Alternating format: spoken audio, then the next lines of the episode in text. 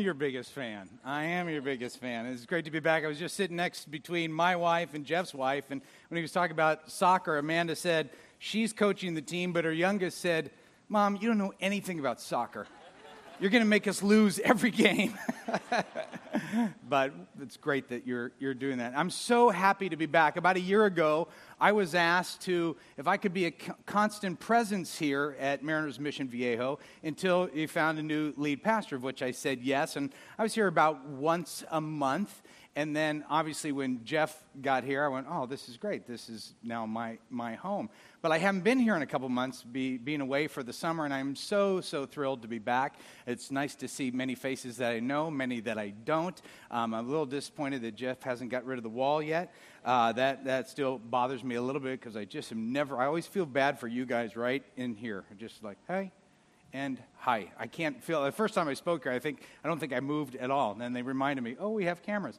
Um, but here's what I told Jeff I want one of you geeky type computer programmer types. I want a website called what's the deal with the wall.com. Okay, because I just think for new people that come in that are freaked out about that, I was at McDonald's in Ladera Ranch talking. I said, "Oh yeah, I'm speaking there. This is that the church with the wall?" I mean, that's what, you know. So, one of you that can program a website, what's the deal with the wall? We tell the story about the wall, which is great. Photos with the wall, our favorite experiences with the wall. We identify some of you that make your names next to it. Uh, I just think it'd be cool. Some of you that do that, like, oh, Doug, I could do that over breakfast. You know, you're that person, okay? You know, I'll make that. I want you to what's the deal with the wall.com, all right? That's what, what I like. If you grab your outlines, you can see we are starting this new series Jeff mentioned called Neighborgood. Neighborgood, we're going to talk about what does it mean to love your neighbor. Now, at the top of your notes, I put several places throughout the scriptures that it says that we are to love our neighbor. Now, I am not assuming with a crowd this size that everybody here knows what the Bible says. There are many of you here that you would say, Doug, I have invested my life I have redirected the course of my life to follow in the ways of Jesus, and I know that I'm supposed to love my neighbor.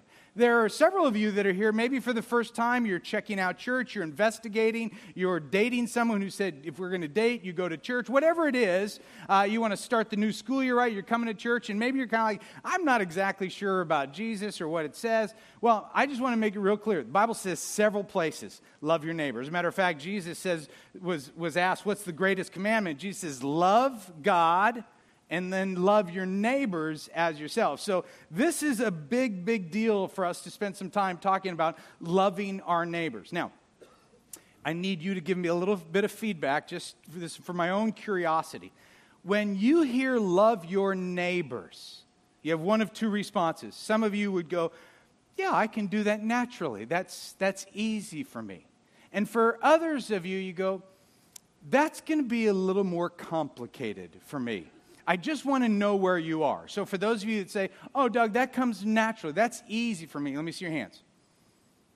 Okay. A little more complicated? Okay. We, I, I think more complicated wins a little bit. Um, Kathy and I have been married almost 30 years. We've lived in four different neighborhoods. We're about 50 50 on neighbors the neighbors that we have actually lived now. The first place we lived in Irvine, Jeff, that's how I got to know Jeff. Jeff lived a few houses down. He was in ninth grade when I got to, to meet him. And he would come over to my house and knock on the door. Can Doug play? And, uh, you know, my wife explained, well, Doug's at work. And Jeff, do you understand that he's in his 30s? So, it, you know, it was, it was, a little weird. But Jeff was a, a great neighbor we quickly moved from. And then we moved out here we moved out here in this area, and the current house that we lived in, um, the first week we were there, the next door neighbor, the woman came out and said to me, um, Yeah, my husband is kind of a private person, and he really doesn't like people parking in front of our house. That's, that was the greeting for our next door neighbor. And I, I said, Well, that must be tough to be such a private person in a public neighborhood. And I know it sounds snarky. I wasn't trying to be, I was trying to be jovial and fun, like, oh, there's not a chance in the world we won't park in front of your house. no, do you know how much we just paid for that house? Yes, we're using every spot we can. We have people at our house a lot. We're raging parties. Okay, not, you know, I'm a pastor, so it's like two pinatas instead of one.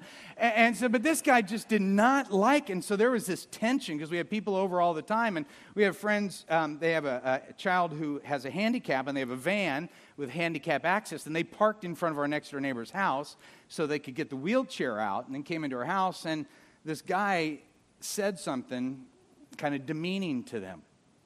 Now, when I heard about it, whew, you've seen the Hulk. Yeah, it, it, didn't look like me. But I got, I got that anger, and I just got that anger. When I heard about it, man, I went marching over there. I'm a pretty mellow guy, but I was so mad and so angry, and I've never been in a fight in my life. Never been in. Fifth grade, I almost was, but I went to fight like this, and they started making fun of me because I put my thumbs inside to make a fist, and everybody laughed at me. And then I just decided I better not because that's apparently not how you fight. You're supposed to do that. So I walked away and I didn't fight. But I almost in fifth grade, and this time, man, I had my thumbs out. Okay, I was, I was, I was re- not ready to fight, but I thought if I had to, I've watched enough UFC that I could. One punch to the neck, a kick to the head we're talking lights out. Uh, but instead, we had a very, very nice, pleasant conversation. I actually told Kathy I'm going to go love him with the love of Jesus, and we tried to kill our next door neighbor with kindness. And, uh, and they moved, which was awesome. Uh, so, we're talking in this love your neighbor. Jeff is going to do the majority of the teaching, as you can understand why. I've got a lot to work on. But I'm going to talk about a different type of neighbor. As a matter of fact, I want to talk about a neighbor that's closer than your next door neighbor. Okay, this is a neighbor, but they're actually closer to you than your next door neighbor. They, they're the neighbors that live in your house. They're the ones that share refrigerator rights with you. These neighbors are your, your family. Now, uh, by show of hands, how many of you would say, Doug, I live totally alone? Let me see your hands. Okay, a couple. Free pass this weekend. Okay, you're off. You get off. Okay, get on your phone, Instagram, Facebook, whatever you want. Okay. Somebody by the door last service says, I took notes anyway, and it was helpful because he plans to actually live with somebody someday. So now, uh, if you're married, raise your hand. Your neighbor is your spouse. Okay? If you have children, raise your hand. Your neighbor is your children. If you are a child living in a family, raise your hand. Your neighbor is mom or dad, mom and dad, and the dreaded brother and sister. All right? That is your neighbor. Does Jesus really want me to love them? I mean, when he says love your neighbor, is he really talking about my own family? Well, for me, this idea of loving my family, it is getting increasingly easier for, for me. And I want to teach you from how I've kind of got, I mean, it's getting easy because um, they're all moving out. Okay? So it's just, it's so much easier when they're out of the house. And last week at this time, Kathy and I were dropping off our baby down in San Diego at Point Loma, and I brought a, a picture to let you know that we are now officially empty nesters. My daughter's in the middle, for some of you that might be confused. My wife is, a lot of times people confuse her with a college student. Uh, but that was, that was, so if you see me by the door my eyes look red, it's not because I was crying all week. So I, I, swam a lot underwater with my eyes open. Uh, but if I don't make it through this message and all of a sudden I just go in the corner and start convulsing, it looks like I'm having a seizure, it's because uh, this is really rough. It's a transition. Life is changing. As a matter of fact, I feel a, um, I feel a deeper sense of urgency for this message than maybe I wouldn't have ever before. Because I know that this is a young church, and a lot of you are actually just getting started. And that picture seems so far off. I understand. It was for me too.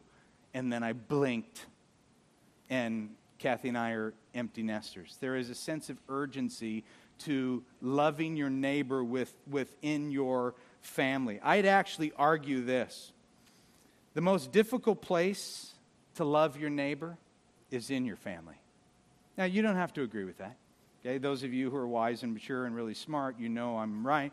Uh, but because it, it, it's easier to love others outside of my family.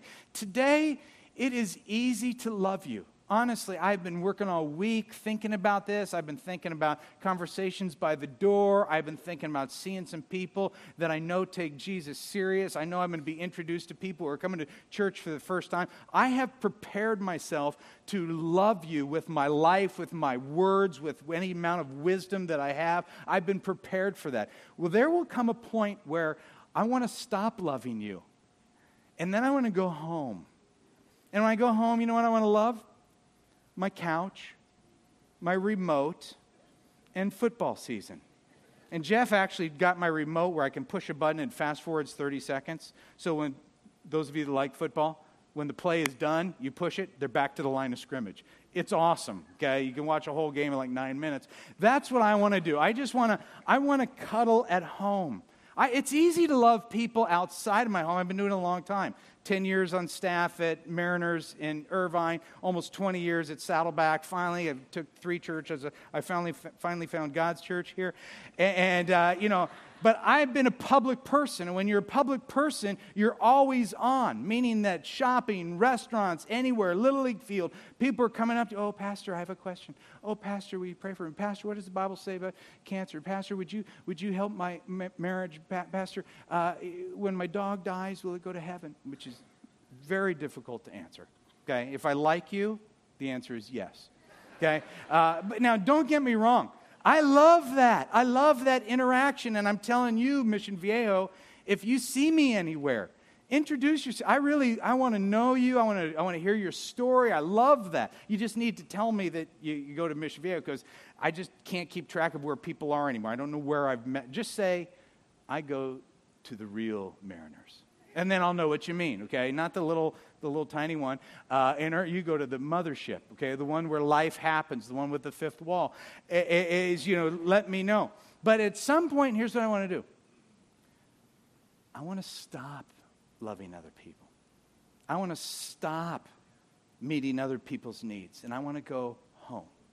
And when I go home, here's what happens to me, and I don't want to admit this to you, but I'm going to force you to unearth some things, so here it goes. I let down at home. I let down. And sometimes I let down too much. And what that means is, in me letting down, I say things to my family that I would never say to you. I have a quicker temper in my family than I would have for you. I have higher expectations for my children than I have for you. And sometimes in the fields home, where I am the most safe, I'm also the most loose.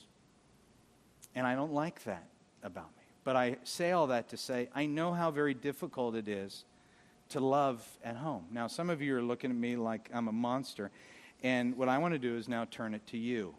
Because I actually know you can relate to me.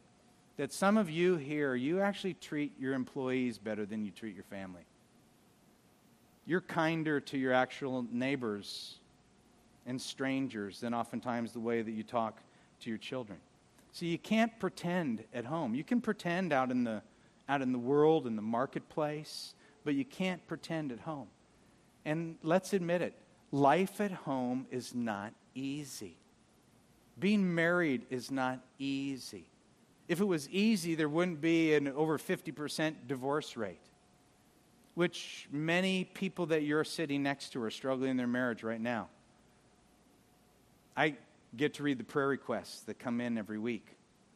And I know that many of you are praying for your marriage because you're struggling, because life at home is not easy. Some of you that are parents, you are struggling because your kid who used to be all smiles is now of the age where she's all eye rolls and you used to be the smartest parent in the world, and now you're the dumbest human ever to live. And you are struggling with this whole parenting thing. And those of you who are kids at home, your parents, you can't believe how mean they are, and they don't get you and you can't believe what jerks they are because they're not getting you a, a, smartphone in the sixth grade. And they're saying no to a flat screen in your bedroom, and they're not promising a beamer on your 16th birthday like all your other. You're the only one that doesn't have a beamer. Not only are your parents mean, but what about dumb brothers and sisters who are always touching you, okay, and your stuff. Quit touching me, okay? Now, how am I supposed to love my neighbors out there if I can't even love my neighbors in my own home? Now, if I could help you just a little bit, just one step toward being more loving in your home, how many feel like you'd be interested in that? Let me see your hands. If I could help you just in a little bit. Okay, great, because that's what we're, we're, we're going to we're going to go after. To find some help, what I'd like to do is I'd like for you to turn to 1 John chapter 3. And 1 John chapter 3, it's in the very, very back of your book. It's not the Gospel of John. Um, Matthew, Mark, Luke, John. It's the back of your Bible right before Revelation, or it's up on the screen or uh, in your notes. In the book of First John, let me give you a little bit of context to First John. Uh, the context is this there is three primary messages that are happening in First John. The primary messages are love, truth, and obedience. And it's like I would identify like a spiral staircase love, truth, obedience. Just keeps going up. Love, truth, obedience. And it's not repeating for the sake of repetition, but giving different perspectives of what love, truth, and obedience look like. Now, at the same time as you got the spiral staircase, you have these, these parallel tracks that are different and they're actually competing with one another. John describes what might be called the way of Jesus. And there is a certain way for those of us who have redirected the course of our life to follow Jesus. There's this way over here. He, calls it the way of Jesus. Then he also describes the way of the world. And he actually even calls these people the children of the devil. Okay, there's the way of the world over here, and then there is the way of Jesus. And there's this strong idea that those of us who go in the way of Jesus, that we actually should sin less. Not be sinless. Okay, that's not going to happen, but we would actually sin less, that we would have a, a different look, we would have a different identity, we would have different desires, we would have different feelings. Why?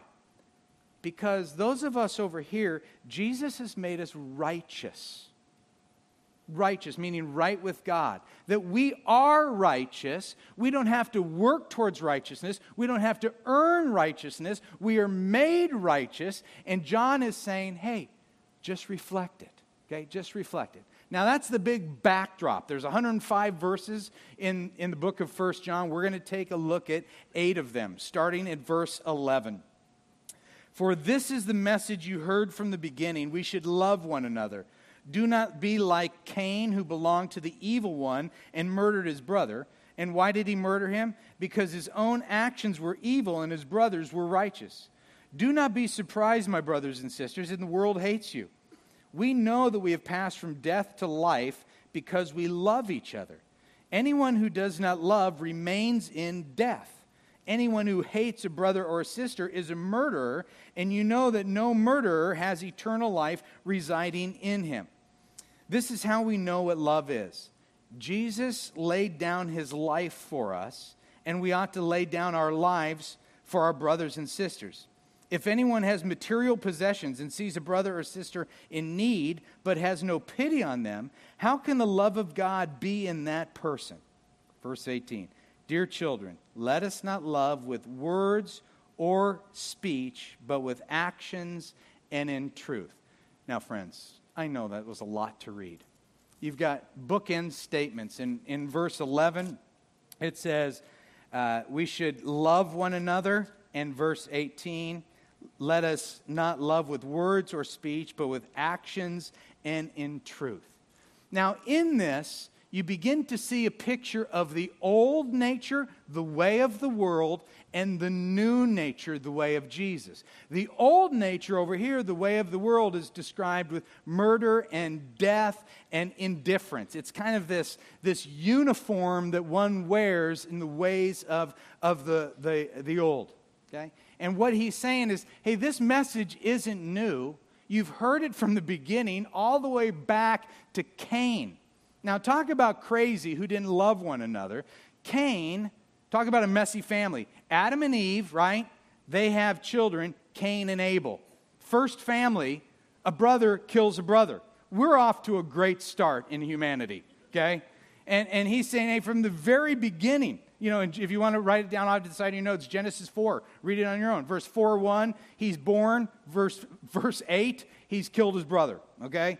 So, uh, talk about a, a, messy family. Now, when we talk about murder being a ways of the old, some of you are just sitting there like this. I know it. Well, okay, Doug, move on. I mean, I'm, I'm not, I'm not going to murder my family. Oh, really? because what I'd like to do is not let you think that this doesn't apply to you. What I want to do is I want to go from Cain and Abel in the Old Testament. Let's fast forward a couple thousand years to what Jesus says about murder. Watch this up on the screen Matthew chapter 5. You have heard that our ancestors were told, again, the old way, you must not murder. If you commit murder, you are subject to judgment.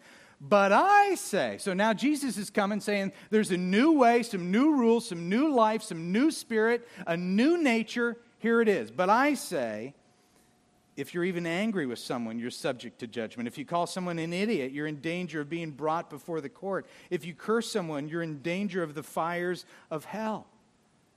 What's Jesus going after? He's going after our heart. It's not so much the word that is used as much it is the heart that is giving birth to the words that come out.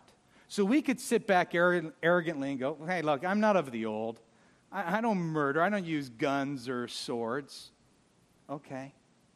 What about words? What about the words that come out of your mouth that pierce hearts and scar souls? Because that's what Jesus is concerned about. Look up on the screen. Proverbs 12, 18 says it like this The words of the reckless pierce like swords. See, we can say we don't murder, but the words that we use in anger intended to wound, they do. They murder identities, they murder personalities, they murder experiences when we craft words that we know are going to go to those closest in our family that we wouldn't even use to a stranger or even an enemy that we say to those we're married with or those are our kids or to our parents, we're committing murder with our words. Okay? It's not, it's not too unlike us. He also says the ways of the old is described by hatred. If you look at verse 15, you see that hate is a moral equivalent of murder. Anyone who hates a brother or sister is a murderer. Hate, hate is the clothing of the world. Hate is not supposed to fit comfortably on those of us who follow Jesus. Again, let's return to what Jesus said. Matthew 5, verse 43, up on the screen. You have heard the law that says, Love your neighbor and hate your enemy, but I say, Love your enemies. Pray for those who persecute you. In that way, you will be acting as true children of your Father in heaven. Acting as true children of your Father in heaven. Acting as a child of God. See, everyone here is a creation of God. Everyone's a creation of God. Not everyone's a child of God. Those of us who have put our faith in what Jesus did on the cross and have been forgiven of our old nature and we've been set on a new course we are children of God. And what Jesus is saying is hate is not part of the makeup of a child of God. Okay? Hate, you, are not, you're not to live out in hate, you're to live out in, in love. This week, I was um, sitting at a stoplight and I just looked at my, my Facebook feed and um, I saw something interesting. I brought a picture of it, I t- took a screen capture of it. This is um, a post that I did this week. Last day at home for my beauty queen, off to college, and the start of my broken heart. Some pictures of my daughter when she was little, and then there is a 18 year old. And then notice what it says at the bottom. You are acting as Doug Fields. Now that, that's interesting. You're acting as Doug Fields, as opposed to who else would I be acting as? You're acting as Doug Fields. And then I began to think, that's my problem. I act as Doug Fields too much. And that's what gets me in trouble. When I act as Doug Fields, that's when I murder with my words. When I act as Doug Fields, that's when hate becomes so natural to me. I'm not to act as Doug Fields. As a child of God, I'm to act as this Christ in Doug. That's what's happened. Christ in Doug. That's who I am. I need to be acting as Jesus in me. Does this make sense? Okay? That that's how I'm to live out my life. Christ in Doug. That's who I am. I have been made righteous. So have you, those of you that put your faith in Jesus. Okay? Christ in whoever you are. Christ in Doug. I like that. Christ in Doug. I want my Facebook to say, You are acting as Christ in Doug. I would like somebody to look at my life and go, You're acting as Christ in Doug. I'm thinking I might even sign off my emails that way. Instead of Doug, Christ in Doug. Okay? It's a little weird. I probably won't, but I, you know, I like that. See, the only way that my natural inclination, which is to hate and to wound, can be changed into anything loving is Christ in Doug doing what Jesus does best in transforming me into his likeness as I follow him, as I give him my life, as I become like him, that Christ in Doug changes that hatred. Now, there's a third one that you see in verse 17, and that's indifference. Indifference is ignoring the needs of others. Um, it's not as strong as murder and hate, but it's definitely not a sign of love. Indifference is lacking compassion, where it said you have material resources, but you see somebody in need and you have no pity on them. That's indifference. Indifference shows up in our family.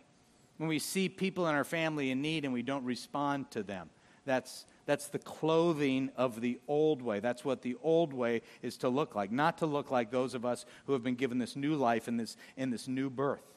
Now, obviously, this old nature the, of murder and hate and indifference, this is not our goal, right? It's not our goal. So, why even spend time on this, Doug? I mean, if this isn't our goal, why look at it? Because I think a lot of us, when we look at the Bible and we see things that describe the ways of the world, we quickly write it off and say, That's not me. And I'm here to tell you, that's more me than I want it to be. That's more me than I want it to be, especially in my home. But let's get to the good news. Flip your notes over. Let's get to the good news. Because of Jesus, we have good news. There's a new nature at play. I put in your notes that new nature of play is what? Say it with me. Love. Okay? Love is the new nature that's in play. It's the new clothing that we're to wear. Love is God's will for us because God is love. For those of you who've ever wondered, what is God's will for me? Love. That's God's will. Love, because God is love. That's how you know who a follower of Jesus is. Not by the size of their Bible. Hey, have you seen my new thick study Bible? Okay, no, that's not. Or your Christian car where you have your bumper stickers, or your, your fish eating the evolution man, uh, you know, or uh, what, you know, you're voting Republican over Democrat. That's, that is not what makes someone a follower of Jesus. It's, it's love. And that love needs to be expressed in our neighbors that are closest to us. Okay? It's a new set of clothes. You can see in your notes there's some what we see in this, this text, there are some specifics of what this love looks like. Verse 16, it, we see that it's sacrificial love. For those of us that want to follow Jesus, if you want to know if you are growing spiritually, people ask that all the time. How do I know if I'm growing spiritually? Spiritual maturity says that I take on the character of Jesus. So if your love is sacrificial, you're growing in spiritual maturity. Look at verse 16 again. This is how we know what love is. Jesus Christ laid down his life for us, and we ought to lay down our lives for our brothers and sisters. That's called sacrificial love. Jesus modeled it, that he laid down his life so you and I could be delivered from over here, the way of the world, that we could be given a new birth into the ways of Jesus. That was sacrificial love. Now, when at home, when I am inconvenienced, and I have the opportunity to sacrifice, I have the opportunity to express that love. And there is no better place for you to learn to be a sacrificial lover than at home. every day, every single day of your life, there are going to be opportunities for you to sacrificially love at home, to sacrificially love your parents, your children, your spouse. This week, I live in a two story house. This week, I'm going upstairs. Kathy's already said, you know, I'm going upstairs. And I said, I'll, I'll be right up. I walk by the kitchen to turn off the lights, and there I see her cell phone. Now, I know that she forgot her cell phone because she uses her cell phone alarm to wake up in the morning. So I see her cell phone, and all of a sudden I have this, this kind of dilemma. Do I take her cell phone upstairs and sacrificially love her, or do I leave her cell phone down there so that she'll have to go get it and that will help her be less forgetful? Okay? Now, why did I even pause in that moment right there? Okay? Yeah, some of you saying seriously, like I'm a total pig. Okay, I heard, I know somewhere I'm going to find you after the service. That way, point her out so I know it's not you. Okay? Okay, now I'm, I'm exaggerating a little. It wasn't like I was like, there's your phone. What will I do? Will I take it upstairs or will I leave it there? There was part of me that thought, leave it there because it serves her right. I mean, she's just forgetful of different things. Okay? But I grabbed it and I took it upstairs and I put it on her side of her bed. I didn't take it upstairs and say, Here's my sacrificial act of love. Because Jesus died on the cross, I bring you your phone.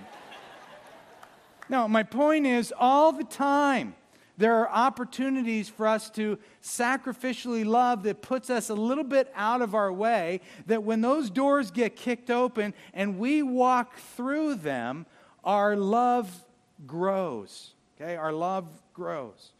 Now, why was that even a pause for me? And apparently not for you.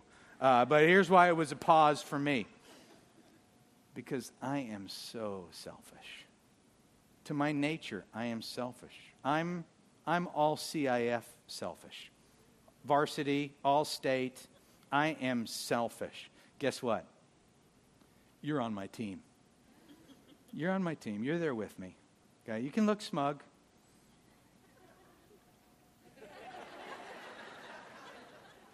but you're, you're right there with me. It is so much easier to be selfish than it is to sacrifice. So, when I talk about sacrificial love, what does that look like? Let me give you a few examples. Sacrificial love says that I sacrifice my pride and I go apologize to the one in my family that I've just hurt. Okay. Sacrificial love says I sacrifice my time, what I really want to do on my own, and I give that time to my spouse or my child or whatever because I know they need it in that moment. I sacrifice my comfort and I get up from the couch myself instead of yelling at my eight year old to go make me a bowl of ice cream because I control his allowance. Okay? You want to be more like Jesus? You want to live more deeply?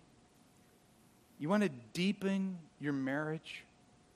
You want to inspire and encourage your children? sacrificially love. And what John is saying, don't just talk about love, show it, reveal it, put it on display. That's where in verse 18 it's, it's active, it needs to be on, on display. And let me give you, uh, uh, be, I want to be a little bit more specific with you. Let me tell you what I'm talking about when I say on display. I think homes, and I do a lot of study with marriage and parenting and family and written a bunch of books in, in that area. I don't, I don't think homes intend to start off unloving. Marriages don't intend to, you know, I married a lot of people. Nobody's ever said, you know, I just, I'm hoping to gut it out for a few years and walk away with the couch. You know, no, they're not doing that. You don't int- you intend for that marriage to be loving. When you have children, you intend to love them. You, but what, here's what happens families begin to, keyword, drift. They begin to drift into their love, from their love, and they developed what I would call a family script. And every family here has a script of how you begin to relate and interact with one another. And part of the words that you use is part of your script. It's called a default script. So, for example, default means that if you were to go on my computer and hit print, I have three printers hooked up to it. It can print to any one of those, but the default, it always goes to the main one first unless I change the default. Now, I can change the default and print to other printers, but my default prints to this one. Some of you have family scripts that have drifted, and now you're in default mode in how you relate to one another. Your marriage has a script, your parenting has a script. Those of you who are children, you have learned a script of how you relate to your parents and your brothers and sisters, the things you can get away with in your home that you could never get away with elsewhere. And we begin to live by this script with one another. And let me, I don't know what your script is. I actually think this would be a very good question for you to talk about as a family is this. What is our script? I mean, what is it that identifies our family? But let me tell you what I see living in this county for South Orange County for about 30 years. I see, maybe this has moved into your script. I see busyness is rampant in people's script. And you might say, well, how is busyness unloving? Busy just robs love.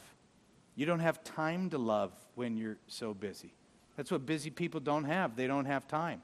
And so what happens is they put time, they put the band aids on the things that require the band aids, while the family and the parenting and the marriage falls apart.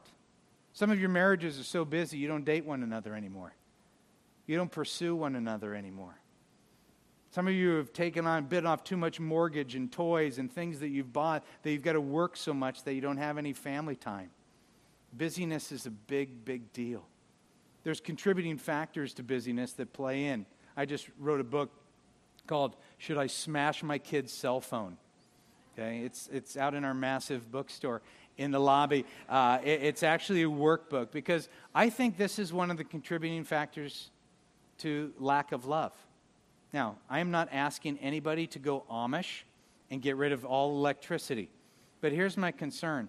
When we spend so much time on this, it busyness, is with us with Instagram and Twitter and Facebook and texting and email. 90% of all texts are answered within 30 seconds, which means most people are always on. I'm always available to everybody else out there. Some of you are playing games on this instead of going out on dates. Some of you are taking this to the dinner table and interacting with one another instead of interacting with, uh, interacting with other people instead of interacting with one another is I, I feel like we need to figure out how to declare war on this. Not that we don't use it, but this contributes to families. And this is messing with your script. Now, I have a little hobby. It's a dumb hobby, but I'm kind of a dumb person. I like to take pictures of people out in public who are with other people who were on their phones. now, when I went to send the pictures, most of my pictures are in Orange County, and I thought, oh gosh, what if one of them they go to our church? And so i show i had to go into my vacation mode pictures and so now you're going to see you're all safe okay? You're all safe. But this is this is what i'm talking about here. This robs one another of love. Yeah. That was seattle. I don't remember where that was but now i don't ask him to pose i'm kind of covert kind of like a spy this is one of my favorite look at this lady She's got her eyes on the phone at the table, and the husband's got this look like, How many times I can't, I'm going to throw that phone, I'm going to smash that phone. Friends, I think this is just a part. It's not the part. Some of you are like, He's anti technology. No, I'm not. No, I'm not. I'm just anti this abusing families. And some of you have allowed it into your script, and it's impacting your family. There's another part of this script that I see a lot in South Orange County in parenting, and that's yelling. I think there's a lot of us in here who are yellers. Um, let me try to make it as clear as I can. If you're a parent, yelling doesn't work. It doesn't work at all. There is no social research ever that points to it working to create a healthy family environment. It can get short term results, but the long term pain is, is, is very rough on a family. Yelling doesn't work, it's damaging. And when you lose your temper, those closest to you lose respect. It's not love on display. There's a third in your notes that is says genuine, sincere, where he says your love must be genuine and must be filled with truth. That means sincere. And I think one of the big things in scripts, family scripts, and I heard about it standing by the door, is um, what I would call passive aggressive games. Many families have this script where they become passive aggressive with one another. And passive aggressive, I was first introduced to this in my family. Uh, my mom was very passive aggressive. Everybody in the world thought she was the greatest. Oh, your mom is so nice. But when she was angry at me, she would just go quiet. That's passive. She would not talk to me, sometimes for days. I'd be like, Mom, what's wrong? Nothing.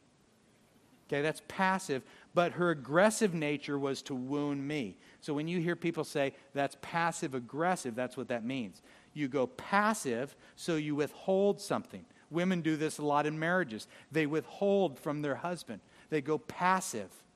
Okay? But they're really aggressive, wanting him to change. Men, you do the same thing. Men isolate. We ice, we ice our wives out. We go cold.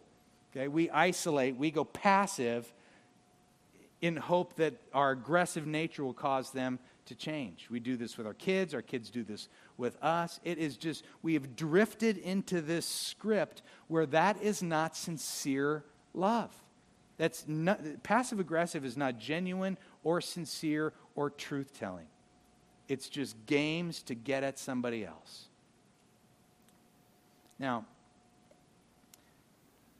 we can fake love out, out there. You can't fake love in your home. Your love must be sincere. And for some of you, you may be saying, okay, Doug, I, I agree with you. I agree with you, but, but how? How do I change the script? How do I move out of, change the default into another default mode? I'm going to tell you. I have some questions that I write down. I've got them in my journal, and, and I, I go through this list of questions before I speak. And it's just questions to myself. But one of the questions is Am I giving people hope? Okay? Here's the hope part of this message. The way you change your script is to change your inner world. Okay? Your script will not change until your inner world changes. You don't have the power to change your inner world on your own, so that's why we rely on the power of Jesus. Jesus defeated darkness. He defeated death, Romans 6 through 8. He defeated evil so that we might love. In your notes, this is the sermon and a message right here. When Jesus makes his home in my life, my home life will be different. When Jesus makes his home in my life, my home life will be different. Your marriage will be different, your parenting will be different, your relationship with your brothers and sisters will be different. When people say, What can I do for my marriage? Here's the answer fall deeper in love with Jesus. You want to be a good parent? The best gift you can give your parent, your, uh, the best gift you can give your kids, is a mom who loves Jesus, as a dad who loves Jesus. When Jesus makes his home in my life, my home life will be different. So, yesterday I'm at lunch and we're waiting for my son and his girlfriend to show up, and it's just Kathy and I. And Kathy and I are talking about this message. And I wish I didn't have to give credit to her, but she's here this service because I would want you to think this is my insight. Um, it, it, wasn't because she said something, and it was that aha moment for me. It's what it, I just went, that's it. That's it. Her words, dear. I just want to let you know I told last service they were your words as well, I, which I didn't have to because you weren't here. Uh, but but here, here's what she said. Typically, we love people with the expectation that those people will change. I'm just going to love my spouse. I'm going to keep loving my spouse. I'm going to keep loving my kid. They're going to change one of these. I'm going to love them into change. I'm going to love them into kindness. And then we say, ah, oh, you know, I've, I've done everything and he hasn't changed. And Kathy said, the real key that I'm finding as I continue to follow Jesus is the more I follow and love Jesus, the more I change. And then it changes the way I see other people. That's profound, friends. Okay? That's, it doesn't mean you stop loving other people. It just means that when Jesus makes his life in your uh, home in your life, your home life changes. And here's the good news more hope. It's a little bit further in 1 John. It's not in your notes, but it's up on the screen. Those of you have your Bible, just look at verse 23. And this is his command to believe in the name of his Son, Jesus Christ, and to love one another as he commanded us. As one who keeps God's command lives in him, and he in them. And this is how we know that he lives in us. We know it by the Spirit he gave us. My life can change because Jesus lives in me. I don't have to be defined by murder or hatred or indifference. I can be defined by authentic and genuine and truthful love because Jesus lives in me. He makes his home in me. And when he makes his home in me, it has the power to change me. And that same is true for you. And I want to ask you to do something real courageous. I gave you some space. Maybe you don't do it now, but in your notes, you do it later this week or later today. Today, I will start. What are you going to start that is going to change this script over here? Maybe it's you need to apologize. You need to pull one of your kids aside and apologize for yelling. Apologize for being passive aggressive to, to a spouse. Maybe in your marriage, you need to say, you know what, I've focused too much on career and busyness and paying for this house. And I haven't been pursuing you like I need to. And I apologize for that. Maybe as a child, it's time for you to step up okay? and say something to your parents. Like, I apologize for the way that I've been treating you or acting. That is love on display. See, we can go to church and go to Bible studies and we can talk about love all the time. But until it's on display, it means nothing. I have a friend who buried another friend. And he said, Doug, when I went to clean out his house, he had all these books on theology. He had books that I wanted. There was commentaries and word study books, and this guy had Bibles all over the place. But at his funeral, there was nobody there. Nobody there. He lived in this, this county for seven years. He said he knew everything about God he knew all about God's love, but he didn't express it through his life. The Bible says is that if you have all this knowledge but you don't love, you're just a noisemaker. You're a clanging cymbal. You're a gong. That's not what you and I are called to. And there's great hope in this community. And I'm telling you, for those of you that are along for the ride and you call this home, this community is going to change that Jeff and I were talking this week, and we just began to dream what if this place was known for its marriages? I mean, what are those of you that have good marriages and you began to mentor others, and this became a safe place to talk and, and discuss it? You got a lead pastor who talked about him and his wife going to marriage counseling. This is wow, who does that? To say this is going to be a community where marriages are healthy and strong. We're going to get parents some help so they're not demeaning and, and murdering kids with their words.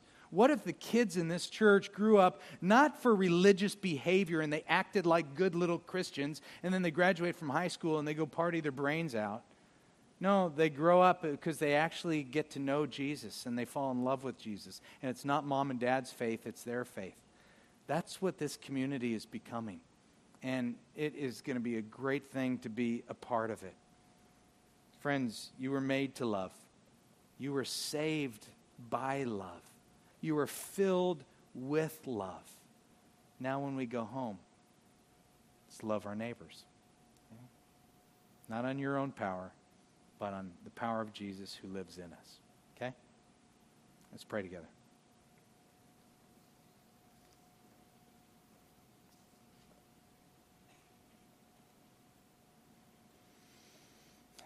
What do you need to start? counseling, date night, apologizing, not taking the phone into the restaurant, whatever it is, what in your script needs to change? And when Jesus makes his home in your life, your home life's going to be different. Jesus, may we be different because we were here today. Give us the power that we don't have on our own to wear the clothes of a new birth, a new being, a new life. We pray in the name of Jesus.